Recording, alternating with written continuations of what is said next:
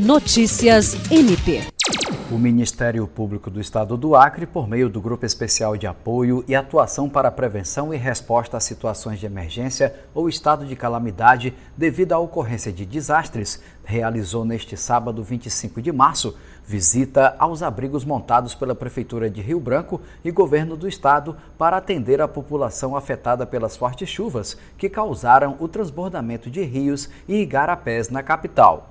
O Procurador-Geral de Justiça Danilo Lovisaro do Nascimento, que esteve à frente das ações, destacou que o MPAC pode contribuir com o Estado e o município para verificar as necessidades mais urgentes e cooperar para que o socorro, a assistência e a fiscalização dos espaços de abrigamento sejam realizadas de forma efetiva.